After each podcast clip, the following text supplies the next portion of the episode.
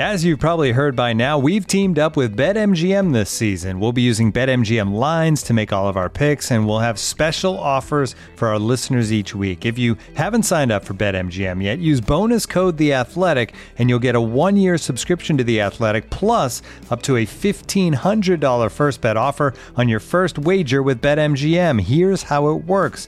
Download the BetMGM app and sign up using bonus code The Athletic. Make your first deposit of at least $10. Place your first bet on any game and claim your voucher for a one year subscription to The Athletic. See BetMGM.com for terms. U.S. promotional offers not available in D.C., Mississippi, New York, Nevada, Ontario, or Puerto Rico. Gambling problem? Call 1 800 Gambler. Available in the U.S. Call 877 8 HOPE NY or text HOPE NY 467 369 in New York. Call 1 800 NEXT STEP in Arizona. 1 800 327 5050 in Massachusetts. 1 800 BETS OFF in Iowa. 1 800 270 7117 for confidential help in Michigan. 1 800 981 0023 in Puerto Rico. First bet offer for new customers only in partnership with Kansas Crossing Casino and Hotel. Don't forget, if you haven't signed up for BetMGM yet, use bonus code The Athletic, and you'll get a one-year subscription to The Athletic, plus up to a fifteen hundred dollar first bet offer on your first wager.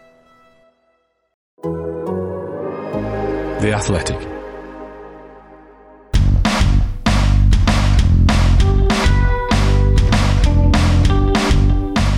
Welcome to 5000 to 1, the Athletics Leicester City podcast. I'm Rob Tanner. Joining me once again is Leicester City legend, the former captain, and my co-host Matt Elliott. How are you doing, Matt? Very good, Rob. Thank you very much. Hope you're the same.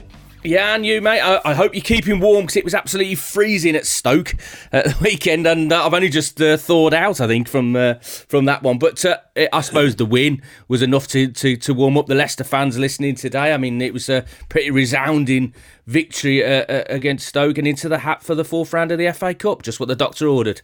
Yeah, certainly was, wasn't it? And I was actually covering a game at the stadium, the King Power, so I didn't have the the dubious pleasure of attending the, the game at the Bet 365 stadium as it is these days, I believe. But uh, yeah. I've, I've, got a couple of natural extra layers these days, so I don't feel the cold too much, Rob. But, but yeah, it was pretty comprehensive, wasn't it? They, um, I, I, think the first thing probably worth mentioning is, is, is the team selection, really. Yes. I mean, that caught a few people, myself included, uh, a little bit unawares because not that Leicester needed to desperately, you know, in terms of you know, the games are not overly condensed at the moment, but you would think, um, all things considered, that there would have been certainly more changes, and he had the capability to. I mean, we spoke about it in the, in the last show that he could literally change all eleven, really, and still have a, a good enough team, I believe, uh, to go and do the job against the likes of Stoke.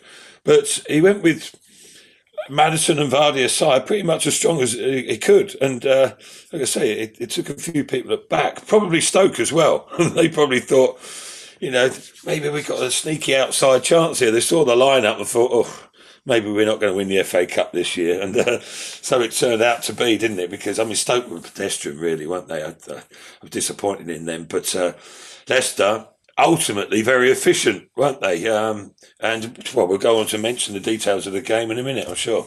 Yeah, absolutely. I mean, just for those listeners, there was only two changes to the starting line. But I was uh, anticipating more similarly to you, uh, Matt. I mean, I did a piece last week looking at Danny Ward's situation at the club. He's been at the yeah, club yeah. two and a half years. He's only made 12 appearances and they paid 12 and a half million pounds for him. So it's over a million pound an appearance at the moment. But Kasper Schmeichel is so important to Leicester and certainly increasingly so under Brendan Rodgers being the captain that he was always going to play, I, I, I suppose. But I was expecting a few other uh, changes. I mean, some of those players, have, like James Justin, have played uh, every minute of the Premier League, and uh, Jonny Evans has, yeah. has, become so important to them. You you wondered whether they were going to risk him uh, with Söyüncü coming back as well, but strong lineup. But let's talk about James Justin because um, he played on the left. He played left back this time.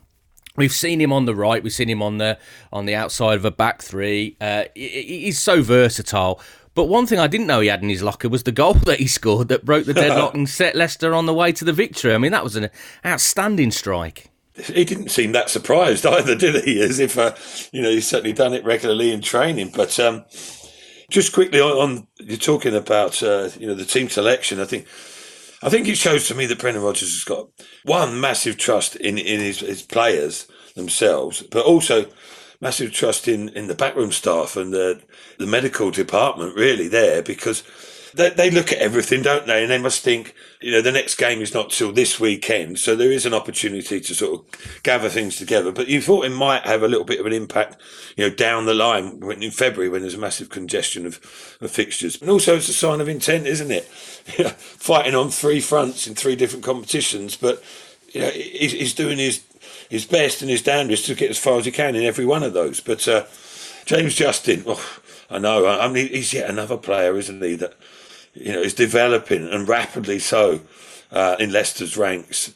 You know, you got the, like Maddison and Ndidi and Barnes. Everyone talks about them, and obviously the, you know, the, the regulars, uh, Evans and and Vardy, Schmeichel, etc. But there's always someone emerging through, isn't there? Now, Chilwell's been and gone, and that that strike was almost a sort of confirmation of his his confidence in himself and his development, isn't it? You know, he's coming. He maybe wouldn't have done that early on, but now he's he's got that much belief in himself because he knows he's, he's performed against the highest level of opposition in different positions in different situations, and he's never gone under. You know, he's always performed well, uh, reacted positively to situations, and he must be looking at himself, looking over his shoulder, thinking, "I did all right there, didn't I?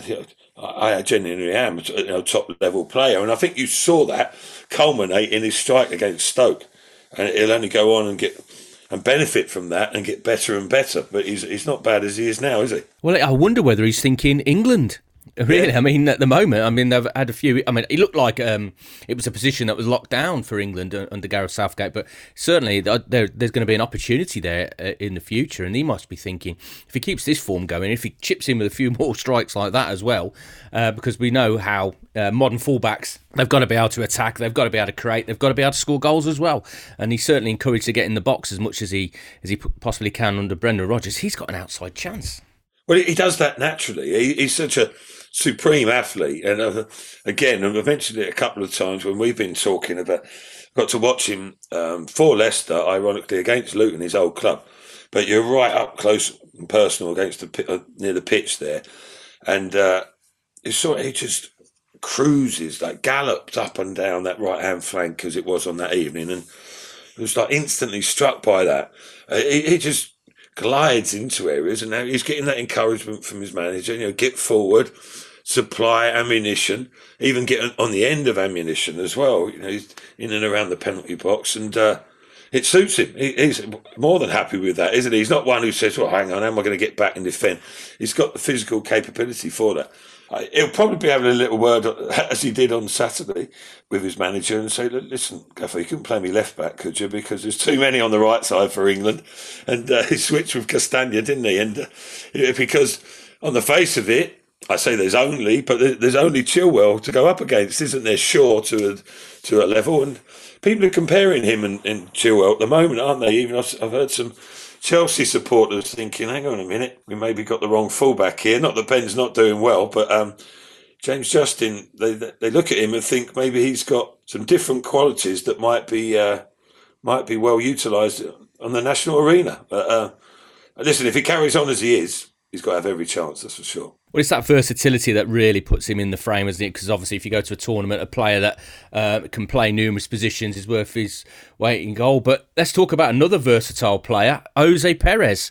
Now, Jose, well, now I expected with Jamie out, we knew Jamie was going to be missing because uh, Brendan said in the pre-match press conference. But we expected Kelechi Iheanacho, I would have thought, to have started as the number nine. But no, it was Jose Perez, and I thought what an excellent display.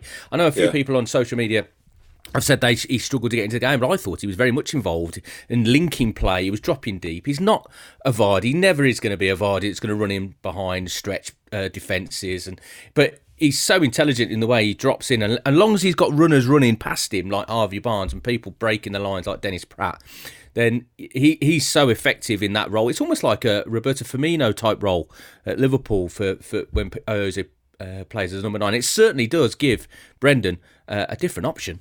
Yeah, it does. It does, and I think uh, he's probably become a little bit frustrated with, with Kelechi Iheanacho. Um, is another option. You know, they're different players, aren't they, Perez and Iheanacho? But I think, uh, yeah, I, am not saying his, his opportunities uh, are done and dusted, but I think he, he, was with Jamie Vardy not being available. Brendan Rodgers has has obviously considered, you know, okay, what else can I do? When I first saw the lineup, I thought even Harvey Barnes might be centre forward because he's he's been employed there. I think in an FA Cup game. I'm not sure it was last season or season before. Um, he's capable of that as well. I don't think it comes naturally to him. But more orthodox choice is Jose Perez. I mean, you know, he, forged his reputation as, as a striker, didn't he? Really, certainly in this country, or a forward, central forward player, shall we say, at Newcastle. But yeah, he's not dynamic, and he's not one to frighten the life out of opposition defenders. But he's got a cleverness about his play. I mean, I, I see what you're saying about the Firmino um, comparison because yeah, he, he picks up good positions. When he's on song, on form, you know, he's a delight to watch. And he's got a lovely touch. He's got good vision and awareness. Um, and on his, again, on his day, uh, talk about frustration with Iheanacho. You must.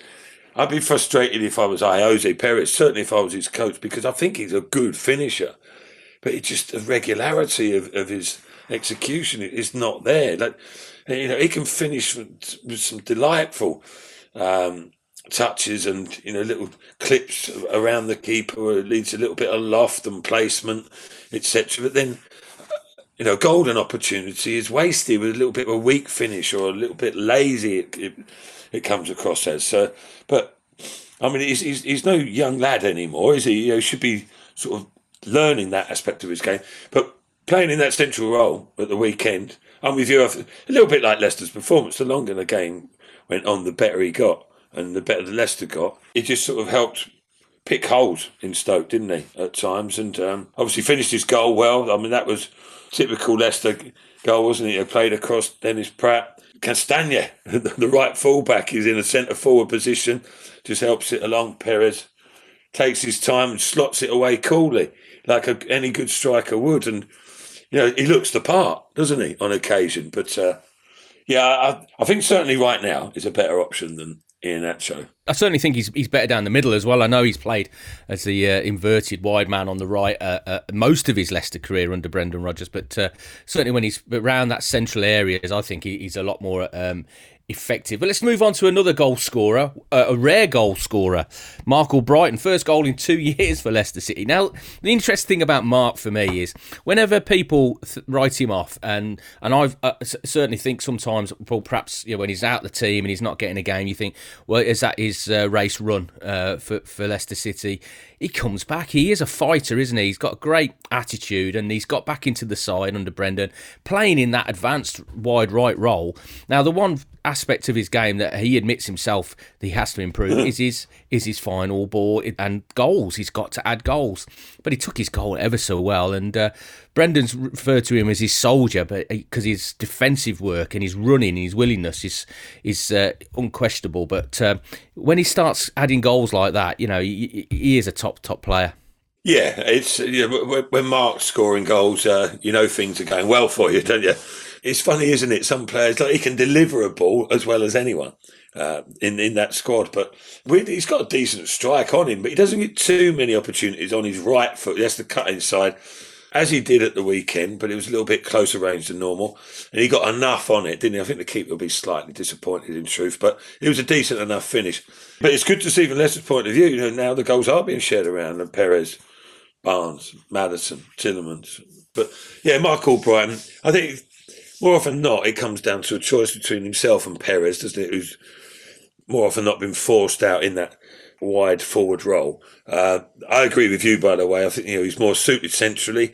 Not going to get the opportunities Perez this is, but because, of Vardy, he's going to be limited, isn't it? Um, but I mean, possibly in that number ten role as well. You know, if other players are not available. But he's played there at Newcastle uh, as a yeah. number 10. He played behind Salomon Rondon, and, and apparently, according to the uh, guys that cover Newcastle for the Athletic, he was most effective in that role as a number 10 playing off Rondon. Uh, so yeah. perhaps that's, uh, I mean, obviously, you got Maddison, probably one of the best number 10s in uh, in the Premier League at the moment. Well, there's your uh, problem, yeah, yeah. Yeah, but well, it's a great I mean, problem. All, yeah, exactly. Exactly. Good problems all over the pitch, isn't it? You know, centre half, the fullbacks. There's competition for places, certainly. But Albrighton, quite rightly is uh, is keeping his place regularly in the big games, and he he, he gives reliability, doesn't he, to the manager? He, talks about tagging him with that name, you know, the soldier. Um, but he's he's got a little bit of the cavalier as well. He's got a little bit of flair about him as well. In terms, of, it often goes often goes unnoticed. Really, does not necessarily spectacular, but he's integral to a lot of Leicester's play. You know, quite regularly. His link ups with Vardy that you've mentioned before. You know, crucial in in, in away games regularly, and uh, and obviously his delivery, and hopefully he's on a goal scoring run now. Well, I think that the, the, issue with All Albrighton is he's so selfless. He sacrifices those sort of um, moments of personal glory um, for the greater good, and he's done that throughout his career. Certainly at Leicester City, uh, he doesn't get into the box very often.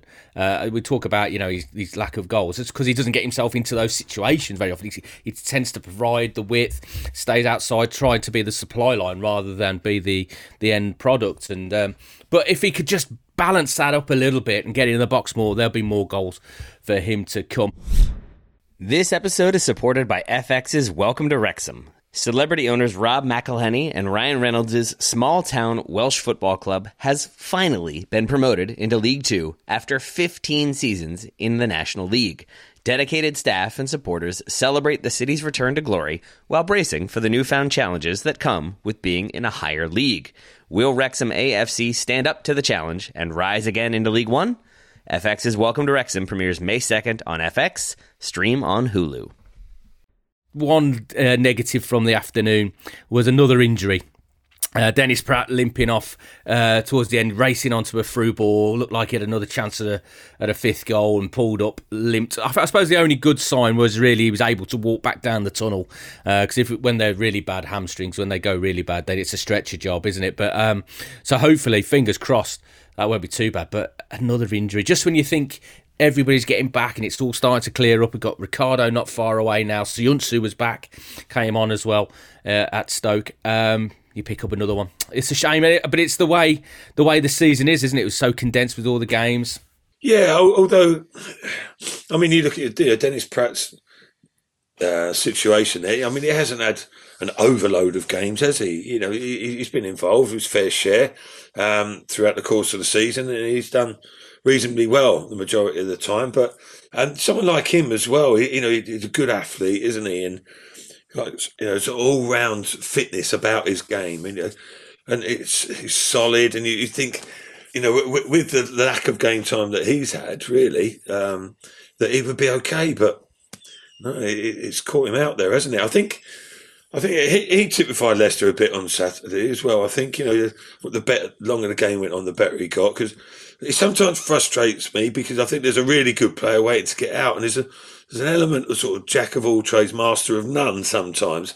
But maybe that's because he has to play in a variety of positions. But I think he's someone who, who's just waiting to really click, and he was involved obviously in Perez's goal, which gave him a boost. But then it's typified his his time at Leicester a little bit, isn't it? He's there, and he think you know, he's just been maybe gaining a bit of confidence and pleased with himself, and suddenly, ping, that goes, and then it, you know, seemingly he's going to be out for I don't know a couple of weeks or so, maybe.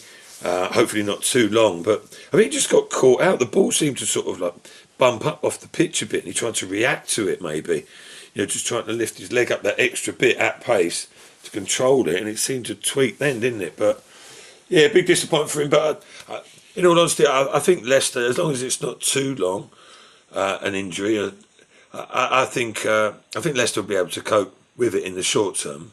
Um, you know, with, with, the quality that they've got in the squad.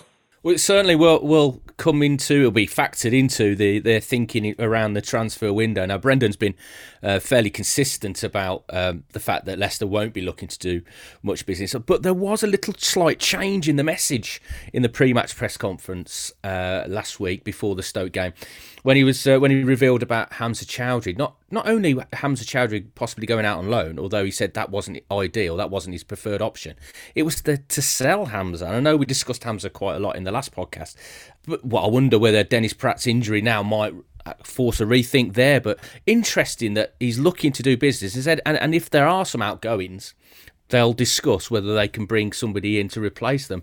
Now, there is one possible outgoing that's look, edging closer, and that's Islam Slimani, the longest uh, transfer saga ever I can remember. I mean, he seems to be, uh, you know, linked here, there, and everywhere, going out of the club for the last three years. Looks like Lyon are going to sign him, uh, take him on uh, for the rest of the season. Well, I imagine with a view to a permanent as well, because he's coming to the end of his deal. But uh, so Slimani to Lyon. um, that's been going on for such a long time now, hasn't it? Well, yeah. I mean, it seems incredible that he's still at the club, isn't it? Um, been a bit of a saga, hasn't it? Never really worked uh, from the off, although he had little patches, didn't he, where he was effective and uh, saw a rerun of a goal he got against Liverpool, I think it was, which I totally forgot about, which was a wonderful strike in his early days at Leicester. But yeah, it's been a strange old affair, hasn't it? And uh, I'm sure he's going to jump at the chance to go to Lyon if uh, if the deal works for him. Beautiful place. I've been over there myself in times gone by, and uh, not a bad place to live, not a bad place to work either. But uh, yeah, I mean, there, there, were rumours a while ago about him going over to China and various other places, weren't there? But surely for his for his own benefit, his own good, as well as probably everyone else's, he needs to make that move, doesn't he? I mean, I don't know if he's been sort of sticking around for financial reasons or what. Oh yeah, the, the, the main problem's been the contract he's on at Leicester is so good that yeah. nobody else could match that. So he's not going to get those earnings anywhere else. So he's going to sit and, and, and take those earnings uh, as best as he can. He's coming towards the end of his career. He's in his early 30s now. So I imagine that's been the, the, the big issue. Um, just switching it back to Hamza, though, were you surprised to hear that, uh, that Brendan saying he's open to a, a, permanent deal? Yeah, yeah, to a degree. Because, I mean, we spoke last week, didn't we? Seeing, expecting that, okay, Hamza was sort of on the periphery of things, maybe. You know, a little loan period with, with the ability to or facility to be able to call him back if necessary. Maybe you know it's a little bit of um not not a kick up the backside for Hamza, but it's, it's certainly a little bit of a warning for him. You know, really sort of knuckle down a little bit. Although I think Brendan Rodgers. He might maybe have come across the wrong way because I, I, think he likes Hamza. I think he likes Hamza as a, a character. I remember the pre-season of last campaign, and Cambridge it was, I think. And speaking to Brendan Rodgers, it, he had a little glint in his eye when he was speaking about Hamza. I think because he's, he's a likable personality, is Choudhury, and uh, I think Brendan's got his best interests at heart. So um, I think he'll be treated well, Hamza. But uh, yeah, it's it's just a sign of the times.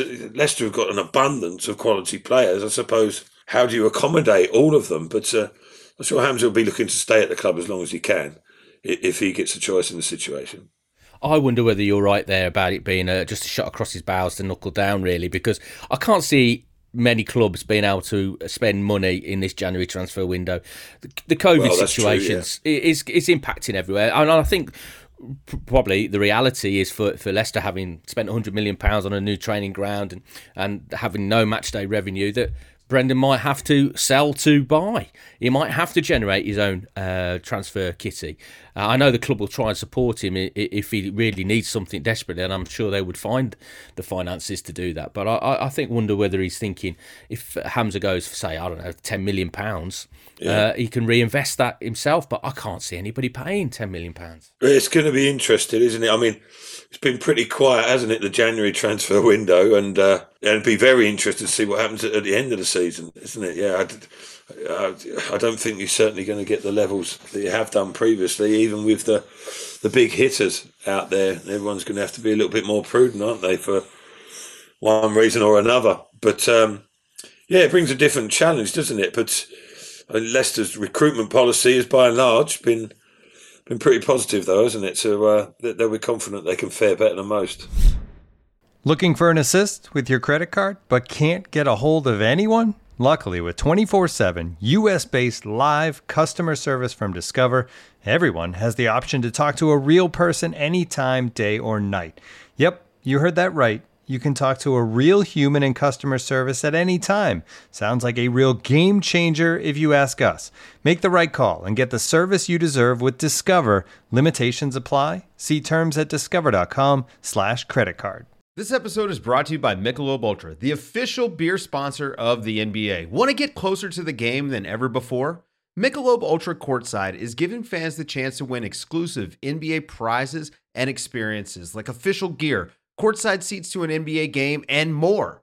Head over to MichelobUltra.com slash courtside to learn more.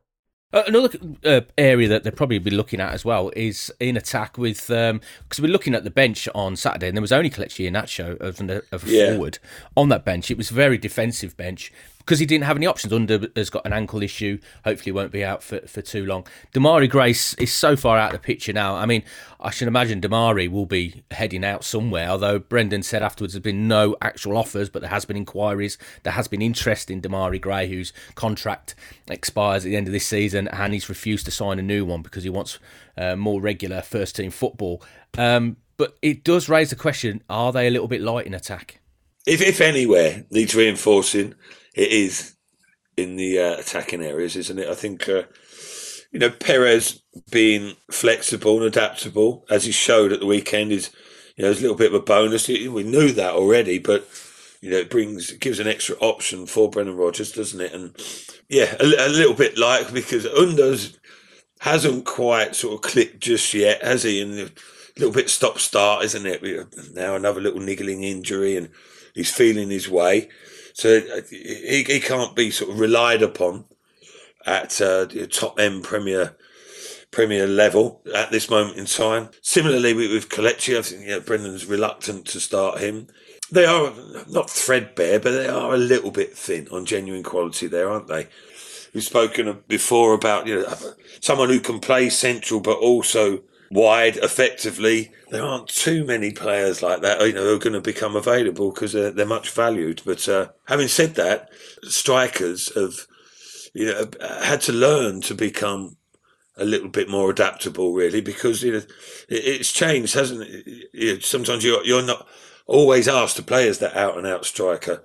They have to be well a cross between a wide man and, and a forward, don't they, at times as well? Be flexible in, in a front three, which is regularly played these days. So I'm sure they'll be scouting far and wide to look for options because I mean, you say Demarai Gray basically again it looks a bit of a financial situation, and you know, there's probably part of Brendan Rodgers thinks, well, maybe maybe that, that wouldn't be such a bad thing every now and then to have Demarai available, but I think that that, that situation's done and dusted now, isn't it? He got. He got a surprising outing against Crystal Palace, didn't he? And I think that's probably the final nail in the coffin as yeah. far as Gray's concerned. But yeah, it, it's if not this window, I think perhaps at the end of the season, that's the one area that needs to be looked at. Absolutely. Um, well, COVID obviously is still having a massive impact, not just on the finances of football clubs like Leicester City, but on the game in general. And so far, football's been able to get, to carry on, even though we're now back in another national lockdown with further restrictions possibly going to be imposed very shortly on everyday life. Uh, and it's been raised several times. Uh, Steve Bruce, uh, the Newcastle manager, has raised it. I heard Gary Rowett uh, raise it as well, uh, talking about whether we need to have a pause in football it, with everything that's going on and the infection rates soaring to record levels. Is it now time for the game just to take a break for a while until the infection levels come down because we are starting to see numbers of infections within in camps, training grounds being shut down, fixtures being cancelled. Uh, we understand Aston Villa's game against Tottenham is now off uh, later this week because of their outbreak at Aston Villa, and Fulham look like they're stepping in, rearranging the fixtures do you think now we need to just have a little break, or or is it for the greater good of of society to have some sort of escapism through football, the role that it plays in lifting people's spirits? Should they carry on regardless? Well, I don't think they should carry on regardless. No, I think uh, yeah, that is a factor to consider, isn't it? But you know, from a health point of view, there's going to be governmental guidance, aren't there? You know, if it gets to a certain phase, but probably before that point, you know, decisions should be maybe made by the governing bodies concerned. But if it starts to affect the credibility of the of the top tournament or the competition, then you know that then it does become a little bit farcical. Just in you know in the sense of the football itself, not even looking at the health aspect of it.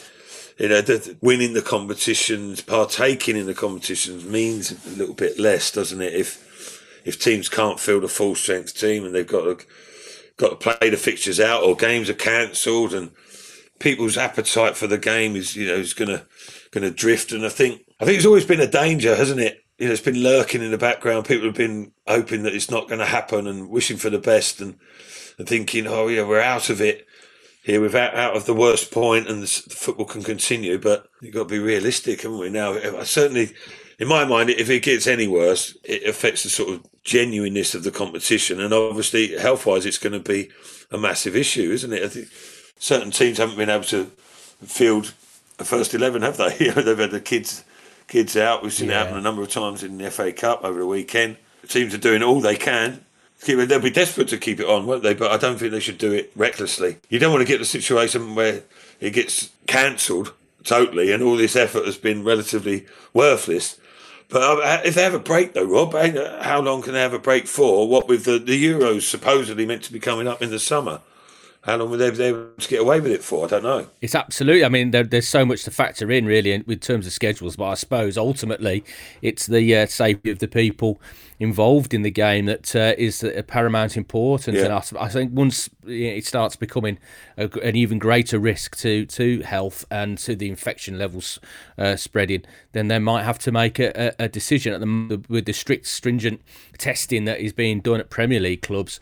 Um, you hope that they can try, keep a lid on it for a while. But um, this FA week was would have been interesting. Yeah, certainly with Premier League sides going up against uh, lower league teams that won't be in such a regular basis because uh, of the the, the of that. So uh, it's going to be interesting what sort of impacts we have over the next week or so. Hopefully none, but um, it's it's strange times, Matt. It is strange times, isn't it? Yeah, it, will be interesting to see, Rob, if it's uh, the government who make any sort of decision, or the doubtfully the you know the Premier League themselves who might say, listen, this is not working properly. You know, but, like I say, uh, sort of affecting the validity of the competition or the reputation of it even, but or will the government you know consider it an out and out health issue and, and block on it themselves? Hopefully that point doesn't come, but I don't think it's too far away, unfortunately. No, well, Matt, you stay safe. All our listeners out there, please stay safe as well. Uh, keep checking back on the athletic as well. We'll try and keep you entertained during these dark times, and uh, we'll be back as well with another edition of 5001. Hopefully, we still have plenty of football to talk about. Thank you, Matt. We'll see you again next week. Cheers, Rob. Pleasure as always. Take care. Cheers. The Athletic.